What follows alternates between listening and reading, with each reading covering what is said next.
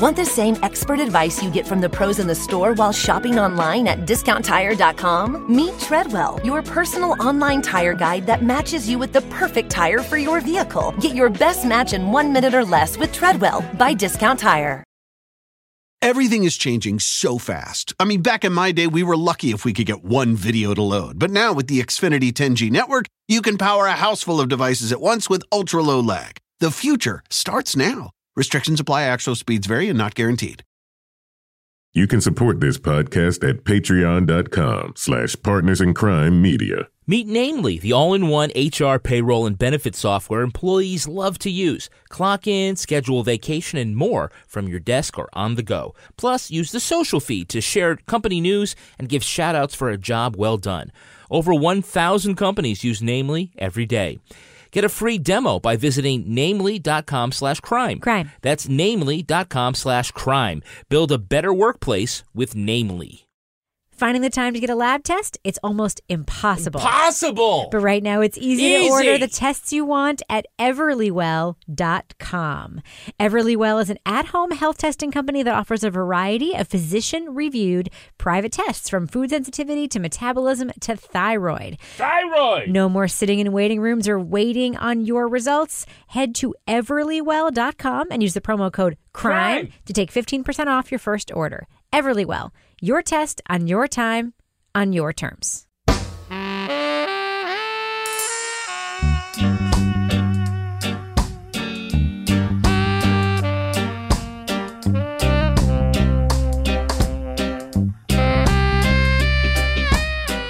I'm Rebecca Lavoie, and this is Crime Writers On, the podcast about other podcasts and also about true crime, pop culture, journalism. And this week, the CBC's Missing and Murdered looks at the unusual case of a native family looking for their sister who was taken from their home and died somewhere in the U.S. 40 years ago. Join me to dive into that case and a whole lot more is my true crime co author and real life husband, Kevin Flynn. Hello, Kevin. I have the power! He Man? Yeah. Okay. I, I, what does Aquaman say? I don't know. So I just I went with He-Man instead. Also with us is journalist, true crime author, licensed private investigator, former defense investigator, and queen of outrage, Laura Bricker. Hello, Laura. Hello, what am I outraged about now? You're always Or outraged just- about something. Come on. I am. I am. the cable company, the snow, yeah. And also with us is the acclaimed novelist behind the City trilogy and podcasting's greatest of all time, Doubting Thomas, Toby Ball. Hello, Toby. Hey, Rebecca. It's nice to talk to you all, and I'm going to uh, tell you what we're going to be talking about next week so you can be um, filled in on that, and our listeners can as well. Next week, we're going to be talking about a documentary series called Wild Wild Country on Netflix. It is the super weird story of a super weird cult that took over an Oregon town in the 1970s. And Oh, yeah. Kevin and I started watching it, and that's what we're going to be talking about mm-hmm. next week. Is so, it the Rajneeshis? Yes. yes. You know about Yes. the Rajneeshis, Toby? Yes, I do. There's a big, like, two part New Yorker article about them back in like the 80s. It's really interesting. It is interesting. It's funny, and I should have guessed you would know something about this because we started watching this show, and I'm like, how have I never heard about this crazy ass story before? And a lot of our listeners are already watching it and have asked us to check it out. So that's what we're going to be doing next week. So start watching Wild Wild Country, guys, because it gets weird fast. All right. And we have some very, very big news to announce. Kevin, should I drop in that sound effect here? Do it.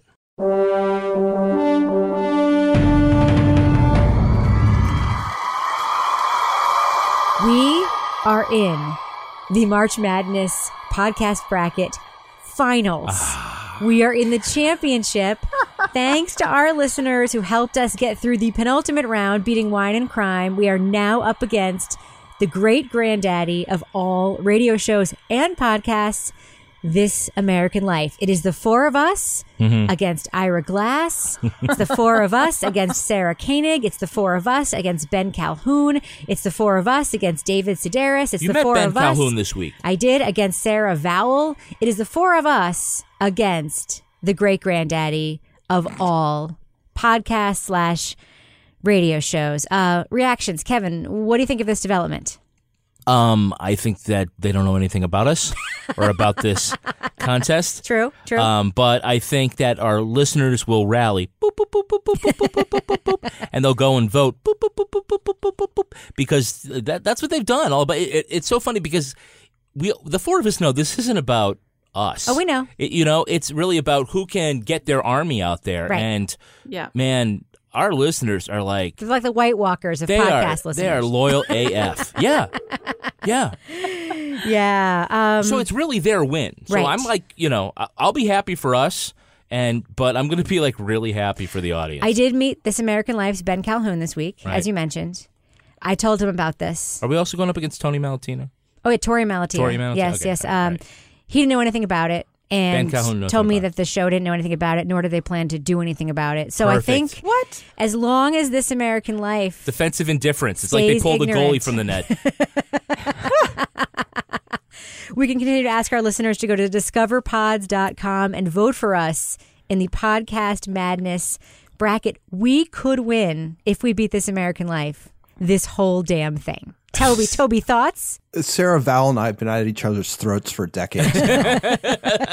this will settle it once and for all. so yeah, this will be the the final the final judgment on that. Yeah. oh um, man, Yeah. Dana. No, what's going to make my Monday mornings exciting when this is over? I don't know. I, I think our listeners are probably excited to hear us not talk about it on the podcast anymore. Yeah. But That's probably true as well. it's been a fun ride. Laura, what do you think of the of us making the finals of the podcast madness bracket challenge? I think that this means if we take it all, the next time you just happen to like bump into Sarah Koenig, she's no longer going to be like, "Oh, are you the one with the typewriter?"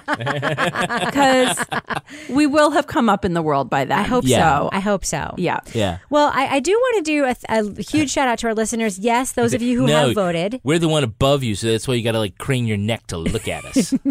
Those of you who have voted in the tournament, uh, whether or not you vote for us in the final round, we really hope you do. Kevin can put the link right in our um, Sure thing. show notes. And also just go to discoverpods.com to find the finals. But I do want to give a thank Vote you to our before listeners. seven o'clock on Sunday. Yes. And as a very special thank you to our listeners, I purchased, this might be news to you, Kevin, a hundred Crime Writers on oval bumper stickers. Really? Yes, that I am willing to personally mail to any listeners who have voted during this challenge. Just send an email to uh, crimewriterson at gmail.com. Oh, wow. In the subject line, say, I voted for you. And then in the email, put your um, address, and uh, we will pick a hundred at random that come in in the next week or so, if uh, whether we win or not, to thank you and How about send the you a first 100? Those were the most loyal. Um, yeah, it's probably fair. First 100. Okay, that's fair. We're changing the rules. That's right. the contest. of the content. So if you want a Crime Writers on sticker, and if you voted for us, you know, if you want to send us a screenshot of you having voted, but if you already voted, I don't want to exclude you. So just let us know you voted for us, and uh, as a big thank you to sort of celebrate having made it this far. We didn't think we were going to make it out of the first round, so. It's pretty exciting. Now, Kevin, speaking of our listeners, can you do me a favor and introduce us to our latest group of listeners who are supporting the show on Patreon? Yeah, we've got a great group here. We have uh, helping us out by keeping the podcast going with a small monthly donation are Carol Soella, Julia Reynolds, Bonnie Dew, Lee Bardugo, Browan Carr Bates, Lisa Gallagher, Eric Kreisman, Esma, Jediah Cummings, the Getting Off podcast, Nice. Megan Maxey. uh, th- those are lawyers. Okay. It's not what you were thinking. Ooh, Laura. Michelle Bowman, C. Page 88, Karen McClendon, Chelsea Harlfinger, Big Tim's Funny Books. Mm-hmm. They're in Australia. If you like comics, check them out. Jim Du Bois, David Levine, Kate Carson, Alyssa Deuceman, Allison Horrocks, and Rebecca Neighbors Ledbetter. I am 100% sure that you mispronounced at least 75% of those names. That's right. I guarantee I will not say your name correctly. and a special shout out to Jediah Cummings, one of our new Patreon fans. He's also the super fan that tweeted out all of the references we made to the podcast madness challenge with all the episode numbers on Twitter. Uh, he's he's been cataloging our references to the contests and our like disbelief at having made it through Uh-huh. each round, and it's really really lovely. He's a great listener. So it is, by the way, a very good time to join us on Patreon because, and this might come as news to you, Kevin, and you, Laura. It's all right. We don't do anything on the show. But Just we're about ahead. to make a big change to our Patreon. Oh, what's that? We're about to hand over the reins of our Patreon to Mr. Toby Ball. Oh, congratulations, Toby. Toby, do you want to uh, fill our listeners in on what they can expect if they start supporting Partners in Crime Media on Patreon? What is coming down the pike, Toby Ball? Uh, we thought we'd offer you some content, wow, what a good idea. It seems like a nice nice part of the deal. So I uh, what we're doing right now, and and this stuff is still kind of in the formative stages. We'll be doing a monthly crime book club. I think both true crime and crime fiction with uh, all sorts of special guests. And I think also doing a shorter, maybe weekly podcast about fiction writing. We'll probably also schedule some, you know, AMAs, Ask Me Anythings, or Facebook Lives, stuff like that. So more details to come, but I'm excited to kind of take this on and uh, have some more stuff for our listeners. And if you want to interact with Toby, that's a good reason to join. Yeah, exactly. just so that you can maybe I don't know have a little Toby touch in your life. So uh, Toby time. just go to patreon.com slash partners in crime media. Check it out. Toby is now running that for us. And um, good luck, Toby. And uh, we, we wish you well in that endeavor. Thank you. All right. So, Kevin, uh, can you please read this for me? True Crime Podcast Update. Uh, now, quick note many, many, many, many, many, many, many listeners have emailed or tweeted or Facebooked me a link to an article came, that came out this week on Slate by Laura Miller. It was a piece about Atlanta Monster, and the title of said piece was Clueless. The piece was a very critical look at the podcast Atlanta Monster, pretty much encapsulated many, many of the things that I have long felt about that show. My favorite sentence that describes how she describes the show is a much anticipated reexamination of a crime wave that riveted the nation is a meandering mess, a wasted opportunity to illuminate what has been shadowed for decades. Now, Kevin, you read this Laura Miller piece, right? Yeah, I did. What'd you think? Uh, I have nothing more to say about that podcast, other than that was a very well written article that seemed to sum up a lot of my concerns about the podcast and everything around it. Me too. And I just want to say um, to all the listeners and to me, thank you. I have in t- times felt a little bit alone in my continuing criticism of this show. Uh, I don't think you are ever alone. but you know, it has bothered me to see like NPR featuring it, like the outlets I respect doing like top 10 podcast lists that have it on it. And I'm like, I really don't think any people have listened. I don't think they've listened. And Laura Miller encapsulates in a very articulate and journalistic way the problems. I think it's a really great piece, and we can link to it in our show notes if anyone else is interested in reading it. Laura, did you read this story? I kept seeing it teased. Um, I only saw the new updated photo of the uh, leader of that podcast, which um, looks a lot different than the last time I saw him online when I was watching all the YouTube frat boy videos. Yeah. So he cleans up well. Yeah, he does. He does. All right, Kevin, can you please read this for me? Fake, Crime Podcast Update. There's a little podcast called Black Tapes, which is uh, one of the first really smash hit fiction podcasts to come out. Kevin, you're a big Black Tapes fan, right? Yes, I am actually. um, made by our friends uh, Terry Miles and Paul Bae. And that show had what was ostensibly its series finale earlier this year. And I, full disclosure, never listened to the series finale because I saw a lot of people online complaining a lot about the series finale, saying it felt like a shortcut, saying it sort of ended with like this too neat a bow with mm-hmm. like Alex and Dr. Strand like running off together and like just dropping the whole plot and all that stuff. Yeah.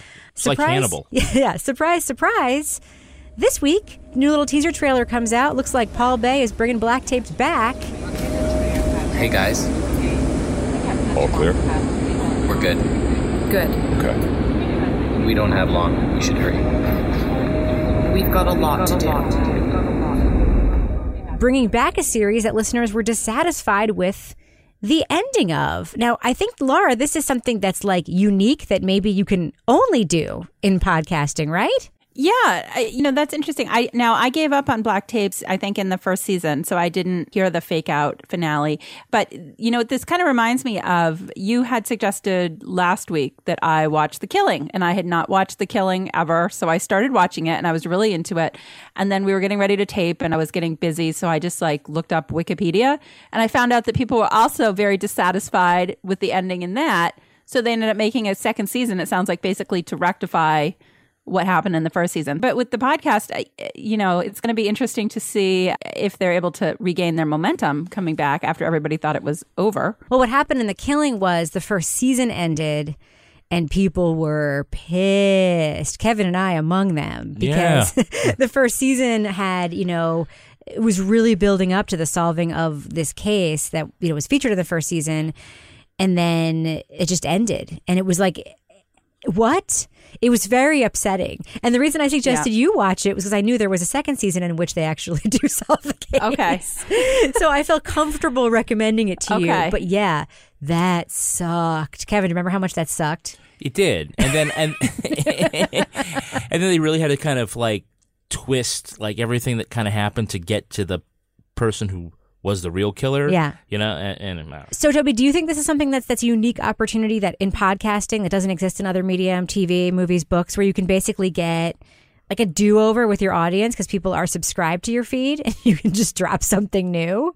Yes. I mean, obviously, like producing the episodes requires a lot of work and stuff, but there's not all this other infrastructure that needs to happen if you're, you know, doing a television show or you're trying to get a book published or whatever.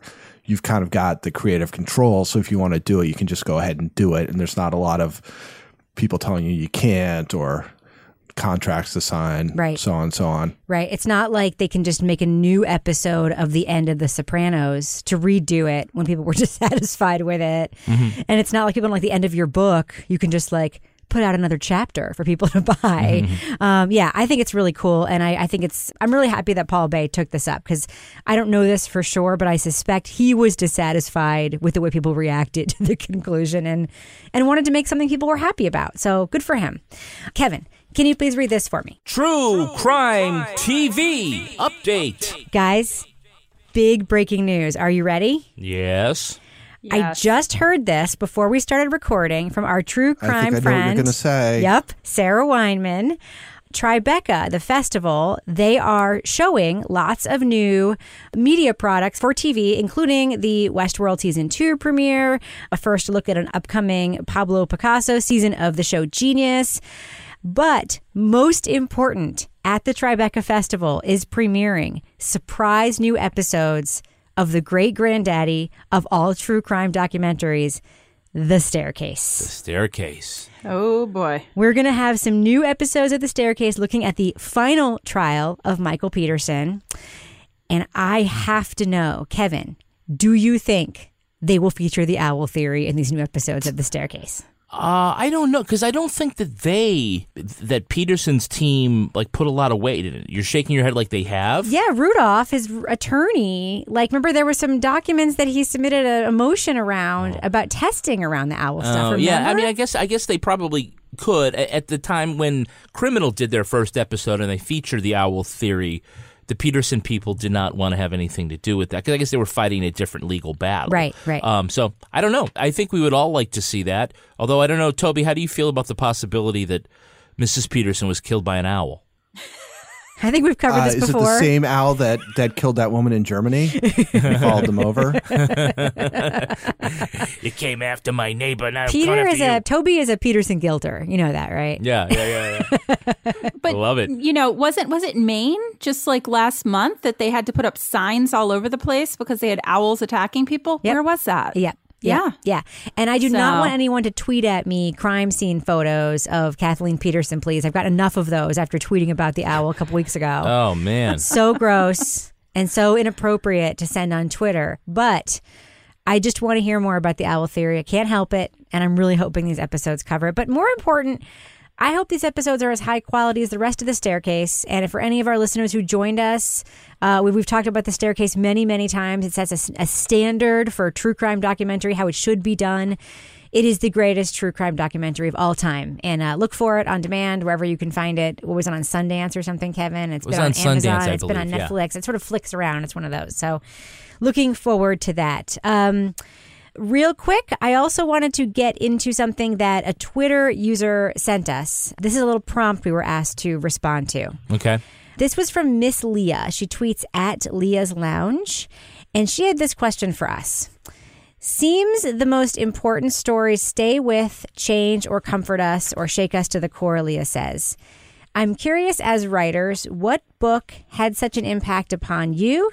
And she says, East of Eden by Steinbeck never leaves me, but I can't explain why. So, Toby, I know that you saw this tweet. Have you been thinking about that? And, and how would you answer that question? Yeah, I have been thinking about it. I haven't come up with a really good answer. And I know I've mentioned this book before, but um, Financial Lives of the Poets by Jess Walter, I thought just did a really good job of uh, kind of summing up what life was like for a certain demographic during the recession.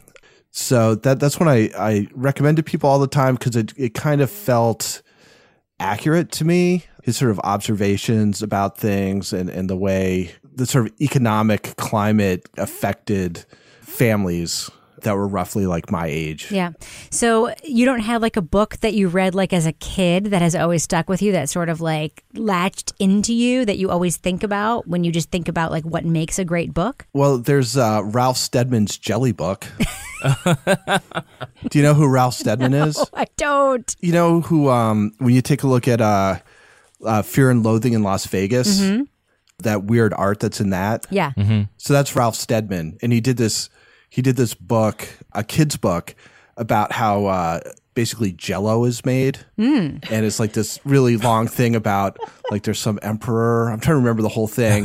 Part of it involves like playing tennis, and then there are these cows, and it's like this big thing, and it's got these weird pictures, and uh, I, I just remember that that was like the one book that like both my sister and I, like when my parents were sort of distributing some of the kids' books, my sister was there, and my sister and I like are totally like fair about everything in that in those regards. But I got this phone lamp uh, that I really liked, and she was the person who was there when they were looking at the kids' books, so she took the jelly book.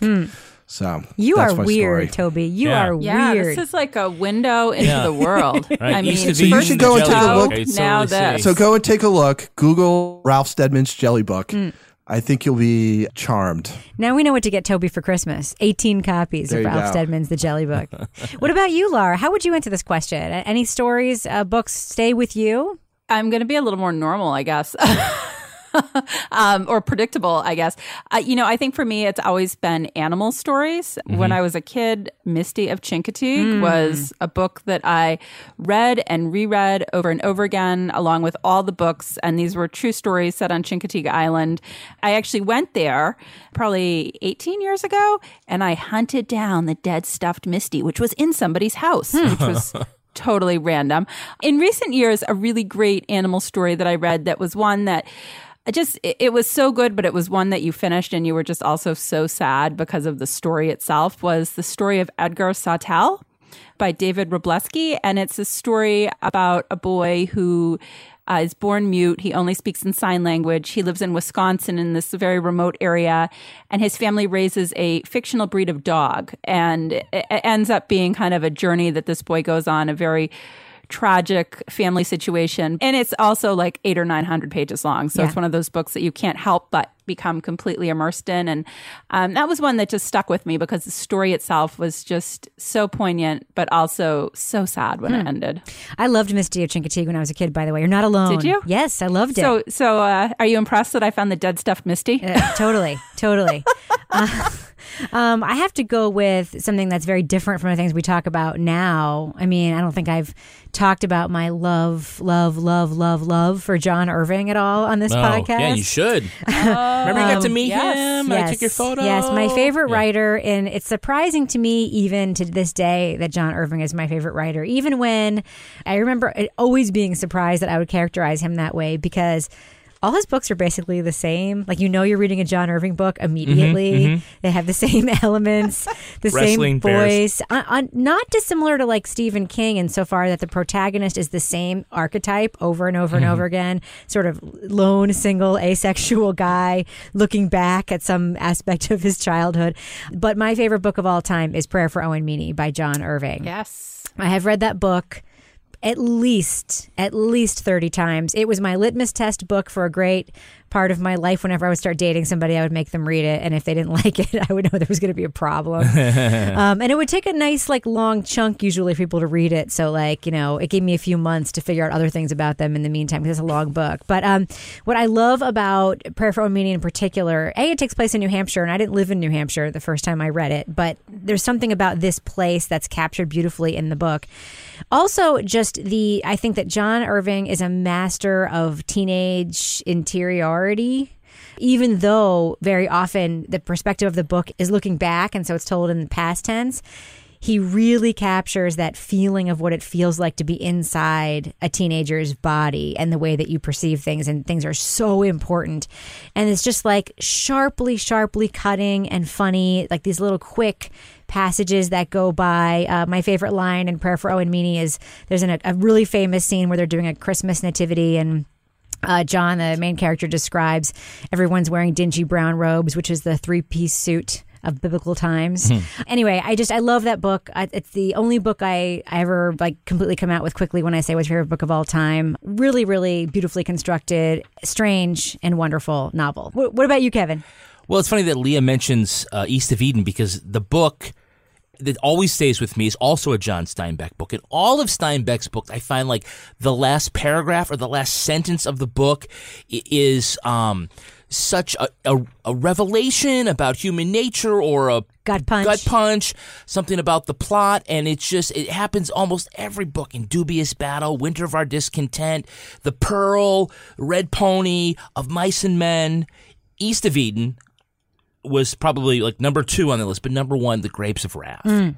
and it's because This explains something. what Uh, Why every single time we play charades, the grapes of wrath is one of your clues. like every single, you are so good at acting out the grapes of wrath in charades. You're so good at it. are we at, are we at the off-topic update again? No, no, no, but really, that does explain it. No, but that's the one that that always stays with me. And if if you think back to high school when you read it, essentially the scene is that there's you know one of the Joads, you know all the Joads, you know in their giant truck, just all like go out to California, uh, the Okies, and you know Grandma's dead in the back or whatever. And there's the there's there's the the woman who loses her child. You know, is stillborn or something like that, and the man who doesn't have a job and is starving. Yeah. And she breastfeeds him. Oh, the man, The not man. not the dead child. Not the dead child. Right, no, no, no, no. right. And it just like you read that and then read it when you or someone you know is unemployed trying Yeah. to find work. Right. It's just a gut punch. So I think that's a book that like really stays with me all these years later, almost almost 80 years after it was published. Yeah. I think it's still very timely and a book like that is something that you should just be able to, you know, pick up and slide right into like really comfortably, just like True Religion jeans. Wow, that is of quite the transition from uh, Grapes of Wrath to True Religion jeans. I'm very impressed, Kevin. Yeah, True Religion are like these really great high end jeans that fit really, really well. You love your True Religion jeans. I do. I do. So you, you order them uh, online through their website, truereligion.com. And in order to do the fitting, like they give you, you know, a couple of the usual things like, you know, your height and your weight, but they also ask you, like, well, what other brands are you wearing? So if you wear this and from that department store, they kind of have an algorithm figuring out, like, from the different things that you wear, what the right size is. Right. And bingo, nailed it. It worked? Absolutely nailed it. Yes. Yeah. And they, I got, ended up getting jeans that have a slimmer leg. Mm-hmm. And, you know, usually like a guy shaped like an apple like me doesn't want to wear tight jeans. I kind of think of you as a bowling pin, Oh, bowling pin? Eh, an upside down bowling pin. I look like a chicken. I like big in the middle, little legs. But they, but they, but you know, Rebecca, like Yeah. these ended up like not being tight They at fit you all. beautifully. No, they just look really good. It's just a fantastic fit, and you know that's look, what. little queer eye action for you in those True Religion jeans. It's it's like what Tan would pick out for you. Yeah, yeah, because precision is in fit is what makes them the most comfortable and flattering jeans on the market. They've got everything from like skinny to high rise to boot cut, straight, and retro inspired wide leg jeans. And there's a whole bunch of other great stuff on their website for men, for women, all sorts of clothes that are very fashion forward and stuff that's like really elevated. Yeah. You know, Kind so of like elevated street chic. Yes. Yes. Yeah, you'll be super comfortable and you will look great. True Religion jeans are even made with the softer fabric that keeps its shape and it won't fade. And I tell you, after washing them twice, uh, you know, still great. Are you ready for the perfect fitting, most comfortable, most flattering pair of jeans? Right now, True Religion is giving our listeners 20% off Ooh. their entire purchase. It's a good deal. They go to truereligion.com slash crime. Crime. And enter code crime at checkout. So do what I did. Go to truereligion.com slash crime. Crime. And enter code crime at checkout for 20% off your entire order. URL and code crime. Crime. What else you got, Kevin? Well, things that also like to stay with us are stories about strong women, True. right? Yes. And so if you missed the premiere of The Good Fight on CBS All Access, you can still get caught up because The Good Fight continues. It's got everything that you like about a great drama, exciting plot, relatable characters. Christine Baranski, what else could you want? Baranski. Baranski. You know who else is on, is on the show? Is Rose Leslie. Mm-hmm. Do you know what she? Oh, from uh, Game of Thrones? Yeah, you know nothing, Jon Snow. but she's great in this role too. I mean, you just want to see her. She's in, like- married to Kit Harington in real life. Just FYI. Side note. CBS loves that you brought that up. Uh, but the only place you can see the Good Fight, uh, you know, which brings over some of those characters from The Good Wife, is you can only see it on CBS All Access. You can get right now a free trial of CBS All Access by going to cbs.com slash crime. And there you can catch up on all of season one get up to date on season two about 10000 other shows and episodes at CBS All Access that you can watch. And when you're doing that, make sure you do check out The Good Fight drama, excitement, the show that everyone is talking about. And it's got a great theme song, too. Just gonna say, hurry to cbs.com slash crime for your free trial of CBS All Access and tune into season two of the critically acclaimed show, The Good Fight. That's cbs.com slash crime for your free trial of CBS All Access. CBS.com slash crime. Crime. All right. CBS Dot dot com. com slash crime. Crime. That's crazy. That's crazy that CBS on their on their website just went slash crime. It's true. And it's us. It's us, It's yes. not Dragnet. no, it's us. It's it's not Marcus Welby. no, it's us. It's us. It's us. Suck it, CSI. It's not two and a half men. No, It's us. Wait, Marcus Welby? I s- Wasn't that a TV show? It's Welby MD, Uh, yeah, isn't maybe. it? I'm going way back, people. Adam 12, I think. Yes. I you, don't should, you know. should probably check and see if those were even CBS programs. Don't send this to them, all right? Hey, The Young and the Restless is on CBS. That's right. Just saying. They don't have the code crime. We do. That's right. We have Young and the Restless, and it's long AF. All right, moving on. We are going to be talking about season two of the hit podcast from the CBC, Missing and Murdered Finding Cleo. To have your family member stolen, murdered, then missing? Oh, wait a minute. This is Cleo. Yeah. Oh my gosh. The government can get away with things if it doesn't, if nobody knows that, you know, what happens. Yeah, I'm not sure that information is correct. She was driven away, and I went the other way. And I've been looking for her ever since. Promised I'd find her, and eventually I will. She tried her darndest to get back to Canada and see her family. She did everything within her power to get back there. In my heart, I think that killed her. Are you recording me? Yes, is that okay? No, it's not. Missing and Murdered Finding Cleo looks at the case of a girl both allegedly murdered and now missing. In the show, we follow reporter Connie Walker as she hopes to find out what happened to a young Cree Indian girl who died and whose remains are unaccounted for 40 years after she and her siblings were forced into adoption. The investigation highlights the aftermath of a misguided Canadian program called the 60s Scoop that took 20,000 Native children from their families and placed them in predominantly white homes all over North America. Now, we are going to be discussing some spoilers in our conversation. So, if you'd rather hear our review of whether or not you should check out this podcast, look at the timestamp uh, that we put in the show notes to find out where you should skip to to get our thumbs up or thumbs down review. I just want to start with the obvious thing the thing that I told you, Kevin, when I started listening to this podcast and said, Yeah, you got to check it out. Mhm. Someone knows something in this podcast. yeah, yeah, we're not left to. Well, we we don't know exa- exactly how things are going to turn out, but we do get an answer to what happened to Cleo. yes, and that is surprising and I think really satisfying and, and something that's a little bit different than some of the other shows we've listened to. Um, but I, I do want to talk a little bit about structure because the first three episodes of this show are build up and backstory, explaining what it is that Connie's trying to do, what the issue is that led to Cleo's disappearance, and kind of getting a lot of that context and backstory in place. Laura, what did you think of the setup? The first three episodes in particular of Missing and Murder Finding Cleo, where, you know, we kind of get the backstory. We then visit, you know, Christine, the one sister. We go see April, the second sister. We go see Johnny, the brother in Pennsylvania and mm-hmm. really get a full picture of the pain of these people and why this case is so important to them. Yeah. So as I'm listening to the backstory and I'm listening to the thin explanation that they all had about what happened to Cleo. Mm-hmm. And it was this, it was really strange to me. It was like they all heard the same story, but nobody knew exactly when or where they, you know, it was like Arkansas. She was, she was killed. She was raped. To me, it was very mysterious how they all actually heard the same very random, very thin story about what happened. But as I'm listening to everything that they've gone through, and it's basically very transparent the way that Connie is reporting it as she's putting this together. So you're kind of going along with her. You feel like you're kind of in on the action as she is learning everything about what we know to date at that point about Cleo.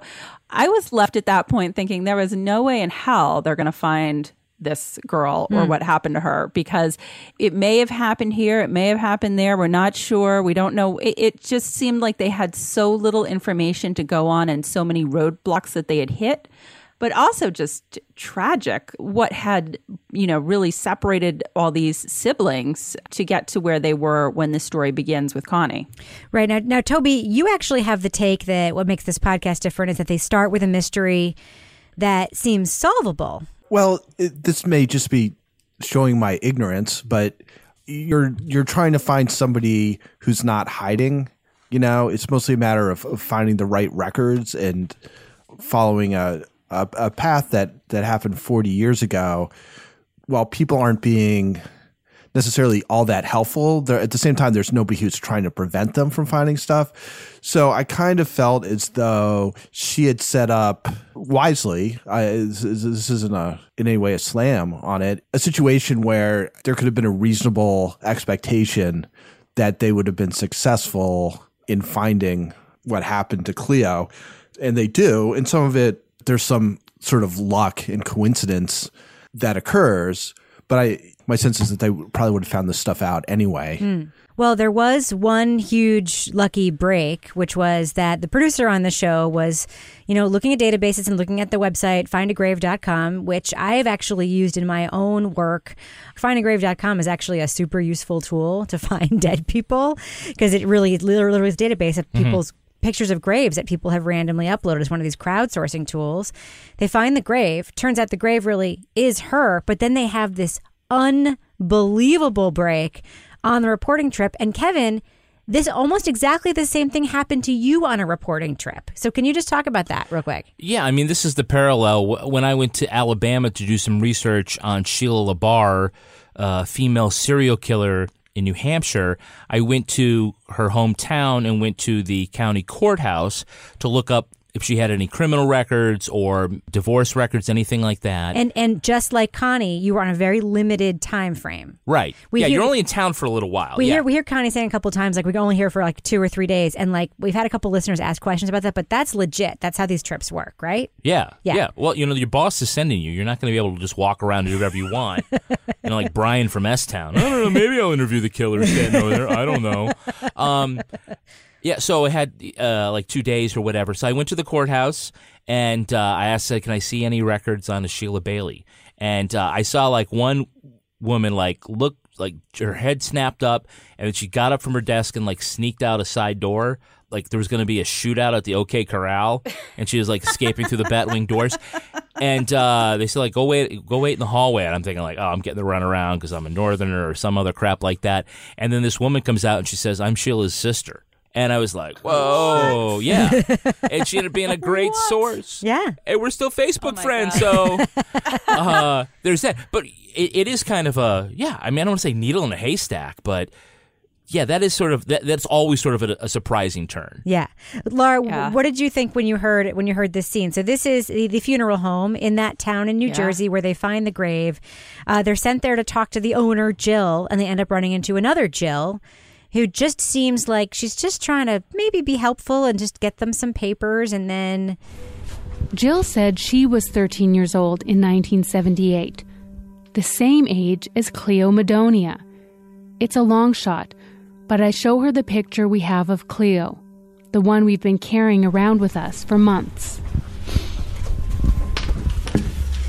So, are you from here as well? Did you? I was just wondering if you would recognize her photo.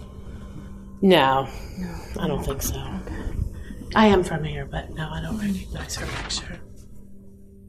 But then she looks at the photo again. Oh, wait a minute. This is Cleo. Yeah. Oh my gosh. Yes, we, um, wow.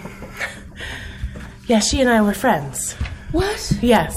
And How many of your eighth grade friends are working in funeral exactly, Laura, what did you think of this break in the story?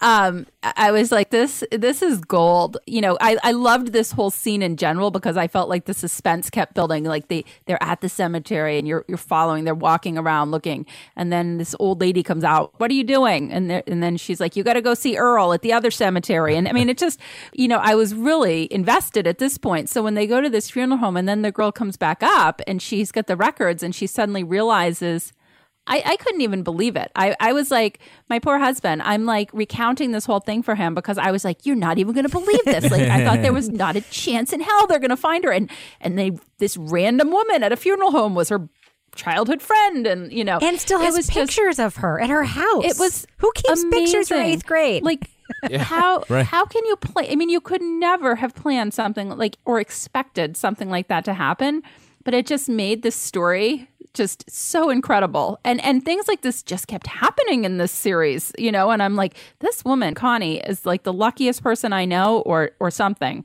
because these just crazy coincidences keep happening as she's reporting. Either that or she's just. I mean, she is just really good at investigating. But yeah. Well, she's um, also really wow. nice and she listens Yes. to people. And I said this to Kevin earlier, and I'm not 100% sure you agreed with me, Kevin. I think she could teach a master class to asshole podcasters in how to actually approach people and talk to them. Because she actually keeps all of her approaches in the show. We hear Right. the first knock on the door, and when she first talks, we hear her walk up to Cleo's dad in the casino. Hi, I'm Connie. Oh, hi. Nice to meet you. Yeah. How are you doing? Good. Good? Uh, are you winning? There are people playing at the machines on either side of Sydney, and it's really cramped. Not an ideal place for this conversation. Could you, can we have a, buy you a coffee or something? Yeah. Yeah?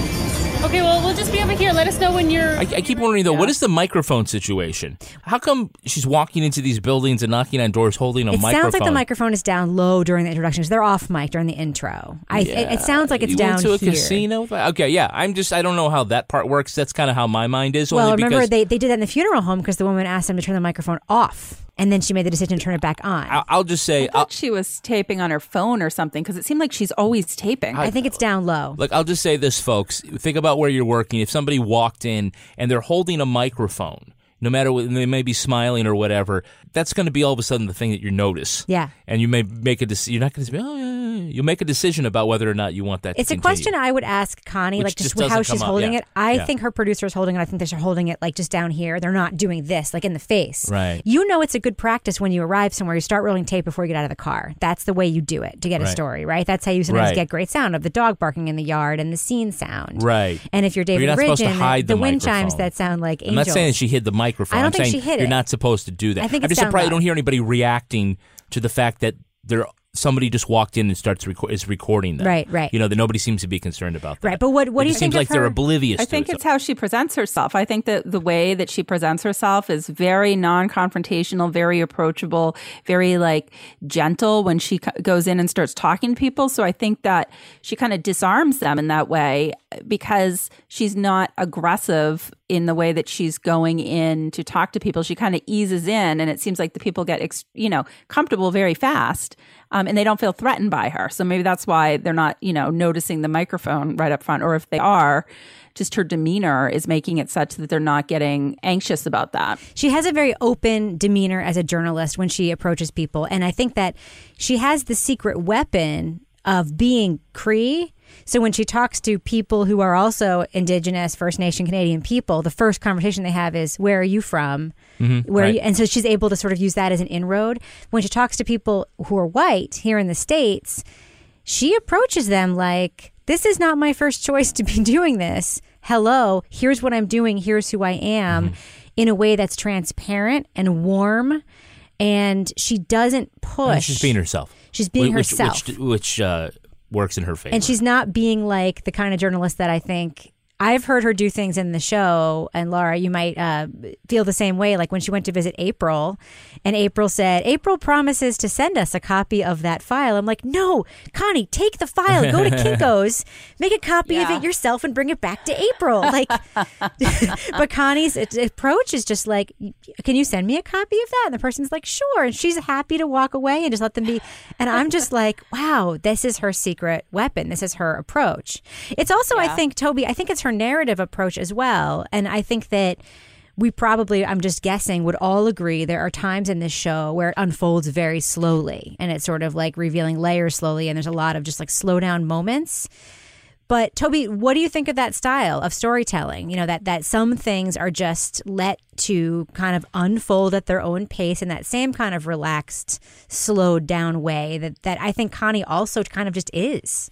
Right. And I think she's smart in that that stuff doesn't happen until you're you're pretty into the story. You mean this the slow parts happen later in the podcast? Is that what you're saying? Yeah. So I, you know, I was listening to, I, I don't know, like five and six or something today, and I was driving, and there is like there's there's like a a part of it where they're basically driving in the car, and she's making a bunch of phone calls, and sometimes she's getting people, and sometimes she's not, but it works. You know, because you're also kind of interested in what's going to happen when they when she reaches these people. So I, I think there's a way in which you kind of get put into her shoes.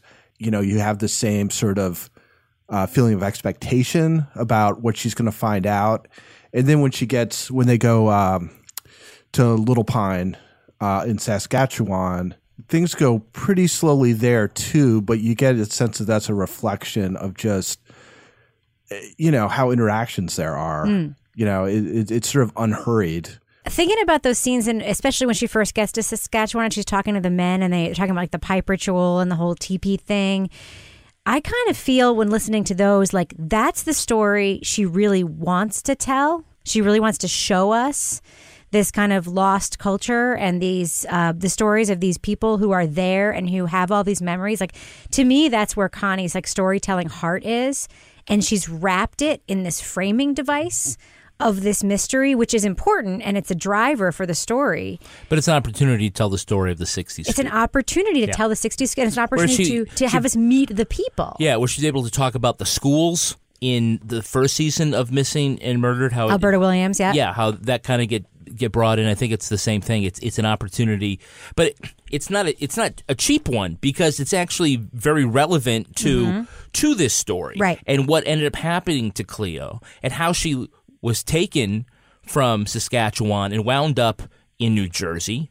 You know, which is it's almost like a punchline in there if you're from New Jersey or something like that. But the, uh, you know, that whole thing is is all sort of relative to the system that brought her there. And like we know, I mean, we're in the spoiler part of the podcast. Okay, we find out halfway through this series that she died by her own hand Mhm. at age 13. So the idea that maybe we're going to get the answer to the question who killed Cleo, we know that that's not exactly what we're going to get. But I think that we already know the answer. Who killed Cleo? The system. Question, Kevin. Yeah. Why would there be an open police file on somebody who committed suicide? Well, and it, does- it probably doesn't have anything to do with her suicide. It There has might be another crime. Mm. Another crime that she's associated with. And look, they keep dangling this this story about a a hitchhiker who got raped. Mhm. I don't know, but I'm guessing that that- that's going to tie in. What do you think, Laura? I think there's going to be more to the story if they can ever, if she can ever get her hands on that police file, because that, uh, you know, that seems like a lot for a suicide. I mean, it was a child, so that that definitely makes it more unusual. I feel like there's going to be something else about that investigation that made it go on as long as it did from the way and the way that nobody would talk about it. Right. I, I, I feel like there's something else, like another piece of that puzzle that is going to be revealed a- at the right time. Yeah. Can we just talk about Johnny, please? You I mean re- Samson? Yeah, I really want to talk about Johnny. Mhm. We meet three, primarily meet, we meet more than three, but we primarily talk to three of Cleo's siblings in this podcast. There's Christine, who brought the story to Connie. There's April, who lives in a mysterious New England city that Kevin and I were like doing our best to guess at which city it was. Same here. mysterious New England town. I am leaning toward Northern Vermont myself, but I have don't apartments know. with buzzers. They have apartments with buzzers. I don't know. Anyway, um, and then there's Johnny, who was adopted to Pennsylvania after being basically bribed by the Canadian government with hockey camp and a bicycle, which fucking bananas story Yeah. but who sees himself now as an adult as being relatively at peace with the pain of his past. He knew his mother the best of all of the kids. He had to take care of the kids himself when he was a little kid. And he's turned into this incredibly tragic, incredibly stoic, incredibly lovable, but sad adult man. Almost seems like a, a fictional character, Johnny does. Toby, what do you think of this character? I, I, I kind of think he's like the heart of, of the podcast myself. Yeah, there's a lot going on with him, obviously. One of the things that really struck me was when his cousin back in Saskatchewan was talking about how he just wished that it's confusing, but but Johnny is called Sammy back home because his middle name is Samson. But he was saying that he wanted Johnny to come home. And Johnny says that he doesn't want to go back. But the reality is is that he's he's fairly assimilated Mm. you know he he talks about how he's got a decent enough life and he's got his friends and you feel as though well he's he's a tragic and and clearly unhappy figure that that he is where he, where he wants to be and he feels sort of at home where he is at that point so it's like this weird thing where where the ultimate goal of this awful program it ends up kind of being I wouldn't say successful, but its goal is achieved with him in that he he doesn't have any interest in going back to you know the reservation. He basically is living the life of an American in Lancaster, Pennsylvania. Mm. There's a whole lot going on with him. Yeah, he seems really, to me, very broken. You know, Kevin, we hear those scenes where he's talking about being abused on the farm, where he was adopted out. And I can say this now because I told friends about it. It wasn't any kind of insertion or nothing. They played like, "Oh, you're the you're the cow, we're the bull." It was a weird game, but it was like at the time you don't think nothing of it, but it was like there's nothing inserted, but it was still strange. I thought about it. I'm like, I was sitting one day thinking about it. I'm like, I think I was. I came to revelation. I think I was abused, but I wasn't really abused. Does that make sense? no, Johnny, that was definitely abuse. Yeah. Like, as a listener, you want to like talk back to him. Mm-hmm. You know, and he has, you know, the- all these memories that he's yeah, just he's saying, I'm, I'm, I'm fine with this, I'm fine yeah. with that. And it's so painful, right?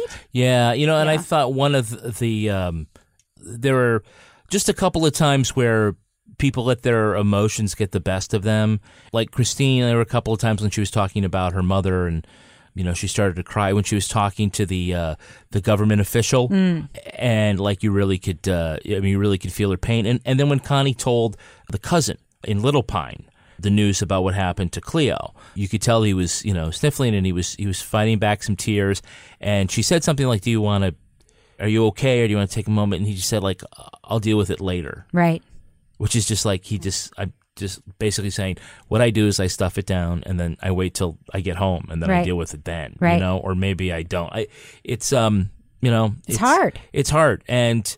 You know that's one of the strengths of the podcast and the interviewing is that you know you you get people to really open up and you can see their pain you can hear their pain What you were saying, Kevin, reminded me of when Connie tells Johnny that she's found Cleo. Right. And I'm like waiting for this big reaction. And he he doesn't really react. He was arguing with her about the date, remember? Like he just argued Yeah. about the, the, the logistics. Yeah, I think she even said to him, I was expecting more of a response.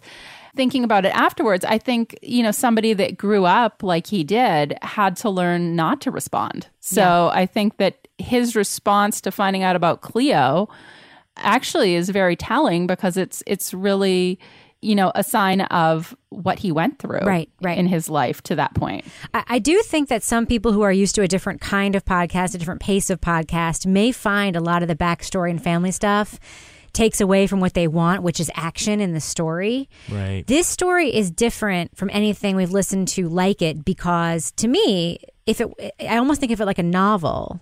The action in the story doesn't matter without hearing about the impact. Um, and I am not a fan of grief porn, as you know. I don't like over focusing on victims in these cases, over focusing on family pain. I just I know people get wrapped up in that sometimes, but it can take away from just sort of like you know, the what happened aspect of it. But the pain is what happened in the story. What's interesting to me is that I have relatives that were alive when I was little and who died and who I never met.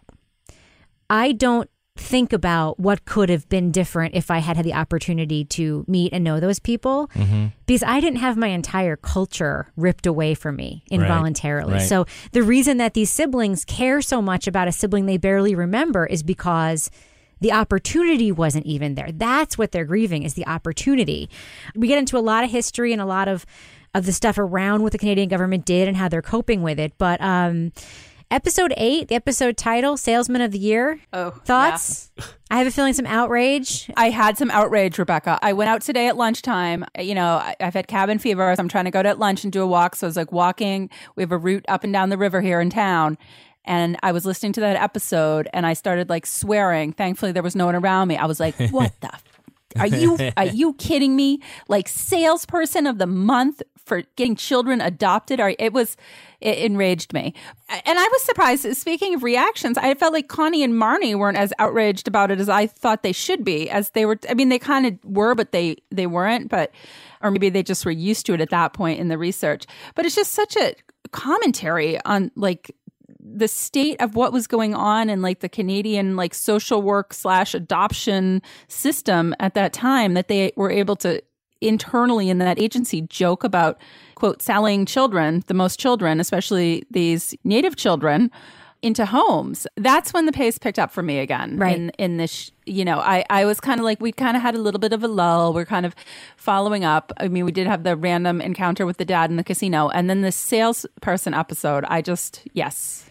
Yeah, it pissed me off. And the commercial? Yeah. Crazy. Oh my God. Well, let's let's talk about like the pacing and the and the style and the and the and, and the potential flaws here because I mean we, we've talked about what's happening in the podcast. Think we all agree is super interesting and and contextually important. Structure. We have you know a climax really in the midpoint of the episodes we've heard so far, Right. and then a lot more after that. Kevin, what do you think of the structure of this so far? Well, I think it's very classical plotting uh, structure where you have the climax sort of in the, the middle and then you have the falling action afterwards. And that sort you know sort of like what happens because of the climax. The fallout. And, and, and a lot of times with a mystery you know it's it's weighted so that the climax happens at the end hmm. the very end you know we get, get sort of the surprise.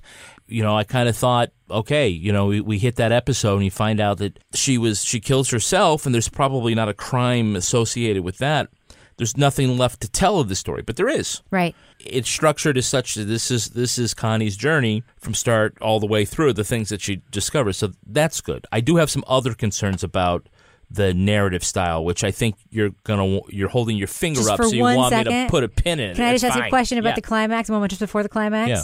Before we knew about the suicide, Yeah, when I heard about the suicide, I felt really bad about one thing. what's that? How I was yelling. You were in the car, and I were in the car together listening to Uh-huh. episode the episode right before when Yeah. she has the meeting with Jill. Yeah. and Jill just refuses to tell her what happened to Cleo. And I'm like, why do you have to be such a bitch, Jill? Just tell her. What is the matter, Jill? Like that build up part was just it was yeah. it was true. It's what happened. But it was also like so frustrating in like a really great way. Sort of I, pre-climax I, I way. totally suspected that that's what the answer was I going to be. didn't. If they, if Why they, didn't you say something to me Yeah, when I I was in the too. car? why didn't I say? Well, did I? I didn't want to ruin it for you. But, but, but why else would what, you know? Would you say, oh well, she had a mon- pneumonia and died? Yeah, like what would be? What the, did you think, Laura? I thought that somebody in her foster family killed her. I thought that maybe Jill just was un- was unsure what the details were and she didn't want to get it wrong. What, so, Toby, you thought that the suicide was what was going to happen too? Yeah, I mean that that seems like the one you know most likely thing that somebody would not want to Hmm. be the one to impart to somebody else. You know, Yeah, Toby. It works really well narratively though, because you think when you find her, you're also going to find out exactly what happened to her. and You're going to get those two things like right at once. Right. But instead, you it, that gets dragged out because you get one, but you don't get the other. So now you're like waiting for the the other thing. So um, not that like people intentionally held back to to build the suspense, but that was sort of a natural outcome of the fact that they f- they believe they found her, but they don't know what happened to her. Right, right. it would have been shitty fiction, but it was It was real. It was you good know, real life. Yeah, for yeah. nonfiction. The fact that it's real added that bit of suspense or, or waiting or, or whatever. Now, Kevin, um, we share, I think, a justified criticism of this podcast. Do you want to be the one to, um, to talk about that? Part of it is Connie's narrative, and I know you know. Uh, get grief for like the the Canadian storytelling way, and I uh, I don't think this has anything to do with it. But look, th- there's an over reliance on the rhetorical question mm-hmm. to move things along, and it ends up being a real crutch and a distraction. Yeah. Mrs. Madonia told me that Cleo had attempted to go back to Saskatchewan, but she didn't say how. Did she try to hitchhike? Was that news story we read about a teenager being assaulted at all related to Cleo? If not, what would lead such a young girl to take her own life? Was there any doubt that it was a suicide? If not, why did police do such a comprehensive investigation? What is in that thick police file? Why does her biological family believe Cleo was murdered? Context is important, and you can give it, and you can do it in that way. But if you count up the number of question marks in her script, Hmm. I mean, it's excessive. And I, get—I I tell you, once you hear it, you can't unhear Right. it. It is, it is persistent. And if I, if I were a figure skating judge, I would be knocking lots of points off of this, uh, off of what's a really good program. Right, right. So I just wish that it, you know, it could, you know, dial back a little bit of the. I uh, can't help but wonder, and the questions. Yeah, yeah, and the word heartbreaking gets used at least once an episode. Well, more than once an episode. Yeah, and I'm like, you don't have to tell me what's heartbreaking. Right. Either It's I clear. know it, it's, it's it, yeah. You don't have to point that out. That's one thing you don't have to point out. Right. I, I, I do feel It's like all tell and no show. in when that when you hear her say that to a, an interviewee, when someone tells her a Oh, story that's and she says that's, Oh, that's heartbreaking, heartbreaking. like No, that should that's stay. fine. That No, should stay. yeah, in that should stay. When she says it's heartbreaking to think of dot dot dot dot dot, Yeah. to me that's like the whole point of this is that we shouldn't need that. This is well done enough that we don't need it. We Mm-hmm. don't need you to tell us because it is. It just is, and we don't need you to tell us. I can't help but think. but I of my can't help but think about Cleo Semaganis and the story that her family heard about her death. Yeah, we're already there because you've done a really good job putting this together. Yeah, it's it's too much A1 sauce on a really good steak. Toby, do you hear the same thing that Kevin and I hear when we listen to this? I, I did I did notice it. I, I did notice it and it didn't necessarily bug me, but it is like it's a noticeable tick. Hmm. There are other podcasters we've smacked down for this kind of thing. and Yes, so I think but to it- be but here's consistent. the yeah, thing. yeah, no, that's I mean it's it's not that it the podcast is perfect in every single way. Right. And this doesn't disqualify it as a good podcast. Yeah, that's a this is a legitimate criticism. Yeah, because and the other thing is, it's like so much else of it is so well constructed. You know, I actually really like the exposition that Connie does. That's just like telling us what she did. I like. I think my favorite exposition in the show is when you know they do some stuff that is like something you're hearing more sort of like Nat sound exposition, where she'll say, "All right, we're we're getting out of the car and we're going to talk to so." Um, So Jen and I are off to to talk to Nora. Um, I'm I'm really excited to actually talk to somebody who knew Lillian as an adult because I don't feel like we've talked to anyone who's actually um, been able to tell us what Lillian was like. But you know, Nora is she's in her 80s, so we'll have to see what, just how much she remembers.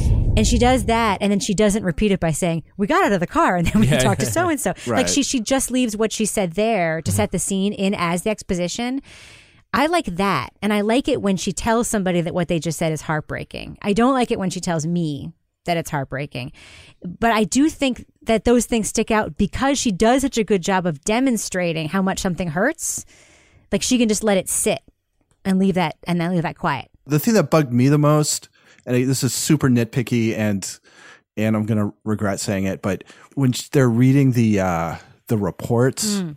And there's like the typing in the background. Yep, unnecessary. Yep. I was just like, you you don't need to do that thing. Yeah, It no, just- I, it I, seems I a didn't like that weird. either. I, I didn't like it either. I, I think that they did it for the first time to demonstrate they were doing the, um, you know, that there was an actor, Mm-hmm. which I think is fine to do it as an audio cue once, and then to like have it just be like a quick audio cue here and there. But then it was just underneath the whole the whole track of typewriting was underneath the person talking. That's whoever mixed it. I would just say I wouldn't have made that choice, but you know, it is nitpicky. I agree. All right. Is it time for us to review this podcast, you think? Missing Yes. and Murdered, Mi- Finding Cleo. Okay. Uh, should our listeners check this podcast out? Should they listen to the eight episodes that have dropped so far and get into this story from Connie Walker and the CBC? Laura Bricker, thumbs up or thumbs down? I'm going to start with you. I say thumbs up. This is um, one of the more interesting podcasts we've listened to in some time. And uh, unlike, uh, not to throw shade at the other Canadian podcasts they keep advertising, but um, you know, the mystery is solved. It's not like some of these these podcasts we listen to where they're trying to find something out and they don't find a satisfying bit of information. We find it out. And then not only that, but you're also, you know, I was not aware of all this background that she gets into about the 60 scoop and the residential schools. Um, I knew some of that from the last podcast. So it's it's um an, an issue that I think needs to have some awareness brought to it, and this was a, a good uh, vehicle to do that. Toby, what about you? Thumbs up or thumbs down on Missing and Murdered Finding Cleo from the CBC?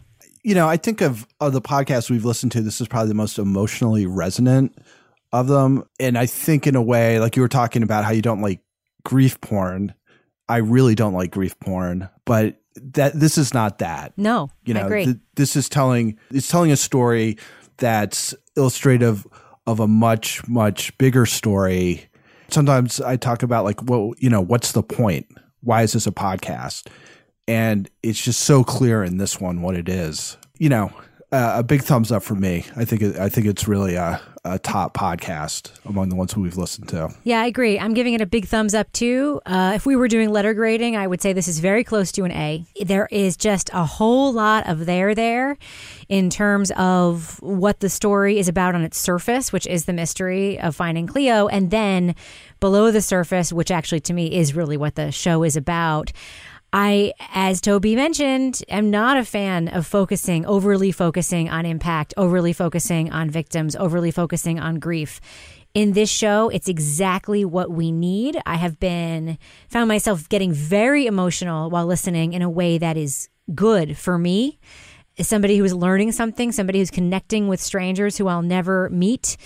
This to me, this show, what, when it's at its best, does what only audio can do which is take you to places and, and put you in front of people and put you in situations you would never otherwise be in and you feel immersed in, in them. You feel like it's very intimate and we have an extremely likable and compassionate and talented journalist and storyteller doing the work. And i i just i like and respect connie so much. Never met her in person but this show makes me feel like i know her and that is the hallmark of good storytelling so big thumbs up for me what about you kevin I'm also a thumbs up. I, I you know, I do have some issues with um, some of the writing eh, that we've gone over. However, uh, I do think this is a great investigative job that she's done. Again, we're in the spoiler-free section here, but I'm just going to say from the start when she says uh, we got a name, we think we don't really have a date of birth. We we don't really know where she went or how she died. I'm kind of like, why are you exploring this? this is going this is going nowhere. Um, and so uh, the story that they are able to tell from there on out, and the way they're able to weave it into sort of the historical narrative uh, about this time in Canadian history, which uh, to say a lot of us don't know much about. Yeah. You know, it's very enlightening and it's a good way of sort of bringing the two things together because one enhances the other. So someone really does know something someone really does know something. So I'm a thumbs up. This is a really sharp sounding podcast. Mm. Just like you will be a sharp looking person when you wear your clothes from Le Tote. All right, look what I have here. that is a very strange transition I'm reaching in. What is this, Rebecca? This That bag is my bag from Le Tote. Latote. Let's see what this is. Remember, Le Tote is the delivery service where you're for just about $59 a month. This is real. You can get great clothes like Ooh, this. Emerald green cardigan. Emerald green is the color of the year, by the way. Uh huh. I wore this sweater yesterday. All right, let's see. What are these pants? They are burgundy, like uh, jean leggings. Very cute. Very, Jean, very yeah. cute. Yep, I'm gonna wear them tomorrow. Very good. All right. Reaching in, pulling this out. What do we Ooh, got it's here? like a magical mystery bag. Beautiful uh, short sleeved mock turtleneck black, very sleek with this cardigan and these burgundy leggings. And what's not in there is Yeah. the beautiful silver uh, bracelet, which I am keeping it's and a- not sending back. it's another piece Uh, of jewelry. Yep, here's another piece of jewelry, little necklace that I am sending back. I wore it once, wonderful, but I'm keeping the bracelet, not sending it back. Right, right. These are all fantastic clothes. Remember, that, and they're picked you, not at random. It's because uh, Rebecca worked. me. Yeah, worked with uh, her her fashion team. Yeah, and, they know what I able to get like because they know what I send back and they know what I keep That's right. It's the easiest thing to do. It's like getting a new wardrobe every week. every week. Go to letote.com. That's L E T O T E.com to get started. Enter promo code CRIME, at Crime. checkout to get 50% off your first month. Get a bag of clothes like Rebecca does. Uh, from there, you'll get your complimentary customized tote within days. You'll wear it all, and when you're done, just return the rest in the mail. You don't even need to wash it. Just stick it in the envelope and Just send stick it back. right in there. You folded it nice, though. They'll uh, start preparing your next tote immediately. And again, that's letote.com. Enter the code CRIME, crime. and always have something new to wear. The Le Tote boxes, by the way, double as like the best makeshift cat beds that I have ever seen. and I'm starting to look like an episode of Hoarders because I probably have about 10 of these things around the house because my cats love them so much, along with the little tissue paper that comes in them. So, All right. uh, you know, there's more to Le Tote than just the clothes. All right. That's that- not weird at all. Is that, is that something else you can cut out and not send to the advertisers? They don't always say that. It's okay. okay. what else you got? I've taken Kevin? pictures of them. Well, when you want to look sharp, uh, you want to look good in front of your computer, and that's why Felix Gray glasses are a great utilitarian and fashion forward thing for those of us who spend their days in front of screens. Like me. Yeah, Felix Gray's lenses are specially designed to filter blue light and eliminate glare from screens. Uh, those are the two main culprits of digital eye strain. So I gave uh, a pair of Felix Gray glasses to our daughter Lily. Yep, she loves them. She has them Uh, all the time. Yeah, now she doesn't need to wear glasses, but she likes them a lot. They look good on her. Yeah. She's wearing them all the time when she's in school, but in, using a computer. Yeah. They look really great and they do work. They are handcrafted from premium Italian acetate. It's the same stuff that Versace uses. So they seriously look good. All orders are f- free shipping and free returns. So you've got nothing to lose except that annoying eye strain. And a little, you got gain a little glasses wardrobe while you're at it. They come in both non prescription and reading lenses, and prescription lenses are in the works. Give your eyes the break they deserve. Go to felixgrayglasses.com slash crime to try a pair of Felix Gray computer glasses and discover a smarter way to work. That's felixgrayglasses.com slash crime. Crime. felixgrayglasses.com slash crime. Crime. Now it's time for my favorite part of this podcast, a little something I like to call the crime, of, the, week. Thanks to our good friend, Sarah Plord, who tweets as Rude Parasol for uh, alerting us to this must do crime of the week. When she found the Tinder app on her boyfriend's phone, Emily Javier decided she would kill him. She waited for him to fall asleep and then attacked him with a samurai sword she had purchased and then taped to the side of their bed. Alex Lavelle woke to his girlfriend hacking away at him. But Alex, who also goes by, quote, Biggie, had spent many of his 29 years playing video games and watching kung fu movies. So he blocked some shots and wrapped his attacker up before she fled. Quote, I've been preparing my whole life for something like this, he told the Oregonian, crediting his 12 hour a day bouts of virtual video game combat.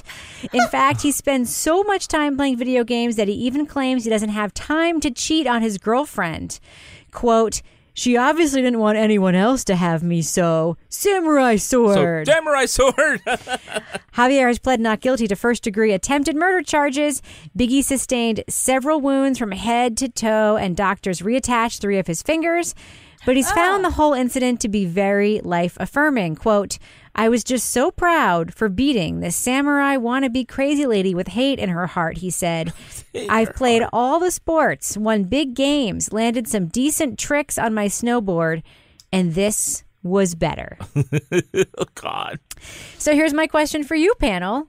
What secret power did you develop throughout your life or perhaps as a kid that you would wield in the face of extreme danger? Laura Bricker, I'm going to start with you. I, I wouldn't say it's the most exciting thing, but uh, you know, I grew up on a farm, uh, so I learned to drive a tractor. And as we're gearing up for yet another nor'easter here, um, like the fourth one in what three weeks? Yep. Um, it's come in very handy as an adult. Uh, storms could be deadly. We had one like three years ago when I was trapped, you know, in like three feet of snow, and I I plowed out with the tractor. So um, that's potentially life saving. you could be like in The Shining, right? Remember in The Shining when they escaped in that snowcat? I mean, I almost had to drive my tractor to the polls last week to vote, you know? what about you, Toby? Uh, what secret power you developed as a kid could you wield in the face of extreme danger? I'm not sure how effective it would be in extreme danger, but I can take a grape and throw it really high in the air and catch it in my mouth. Oh. so potentially that would be distracting or something. Yeah, no, that that's really really like you do good. a couple of those, so you throw one really high, and while he's watching it, you just run. Mm. I guess that's my that's my answer. What about you, Kevin? What uh, secret power did you develop as a kid that you could wield in the face of extreme danger? Uh, if I was being attacked, I could uh, pop a zit and get the pus right in the guy's eye. Oh, Wow. God. Wow, Yeah. that's that's, Oh. a, that's a power. Like a I squid. don't think I'm going to recover from that. You've been Ugh. training your whole life for that. I, I've been waiting, training my whole life just for that. Crazy samurai lady with hate in her heart. We Yep. should we should probably wrap things up on that note. Laura Bricker, before we close the show, do we have a cat of the week this week? Uh, we have a dog of the week this week. My favorite animal. And it it is a local New Hampshire dog. Uh, Toby's booing. tweeted out by the great Jason Schreiber. I thought he wrote the story, but he did not. It was in the Union Leader.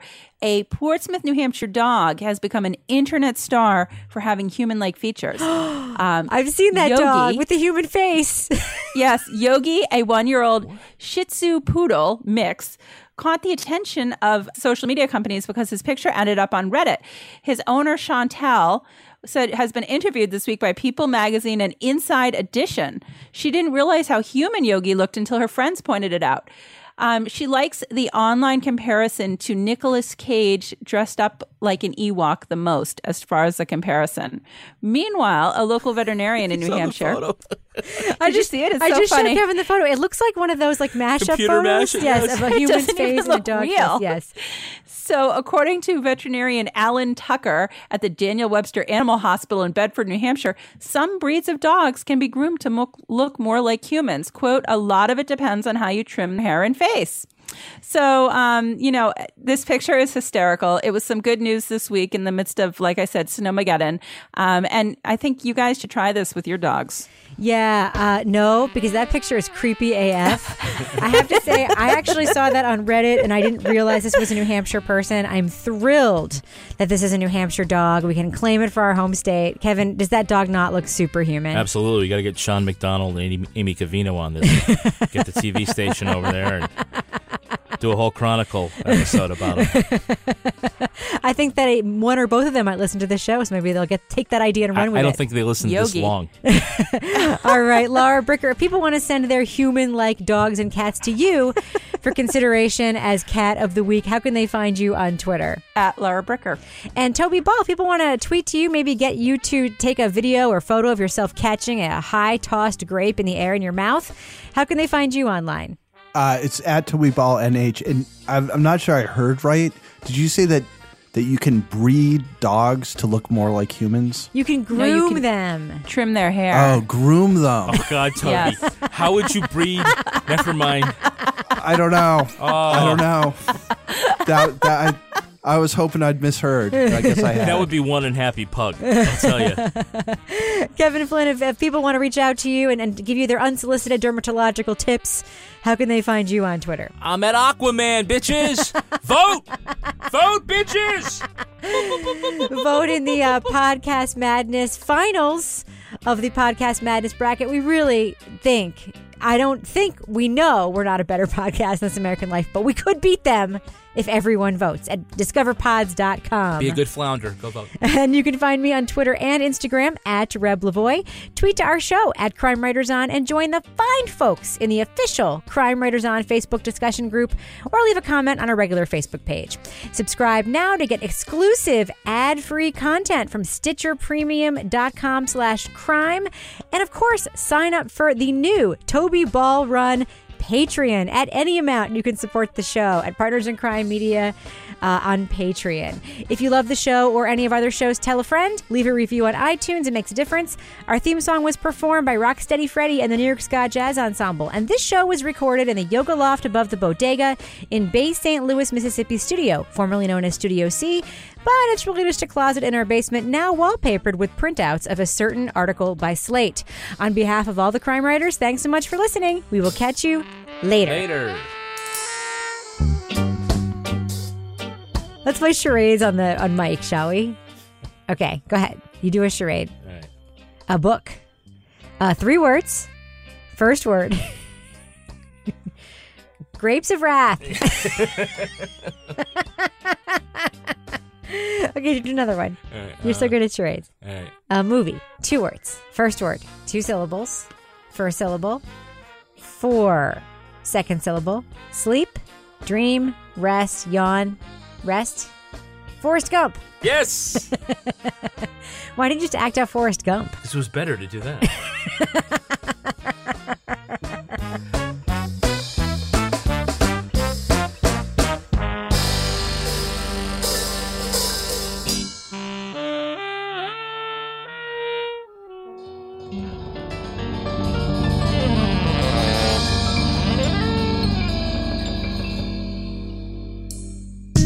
Partners in Crime Media.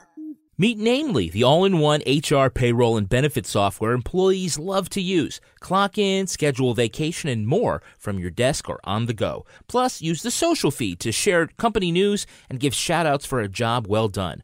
Over 1,000 companies use Namely every day. Get a free demo by visiting namely.com slash crime. Crime. That's namely.com slash crime. Build a better workplace with Namely. Want the same expert advice you get from the pros in the store while shopping online at discounttire.com? Meet Treadwell, your personal online tire guide that matches you with the perfect tire for your vehicle. Get your best match in one minute or less with Treadwell by Discount Tire.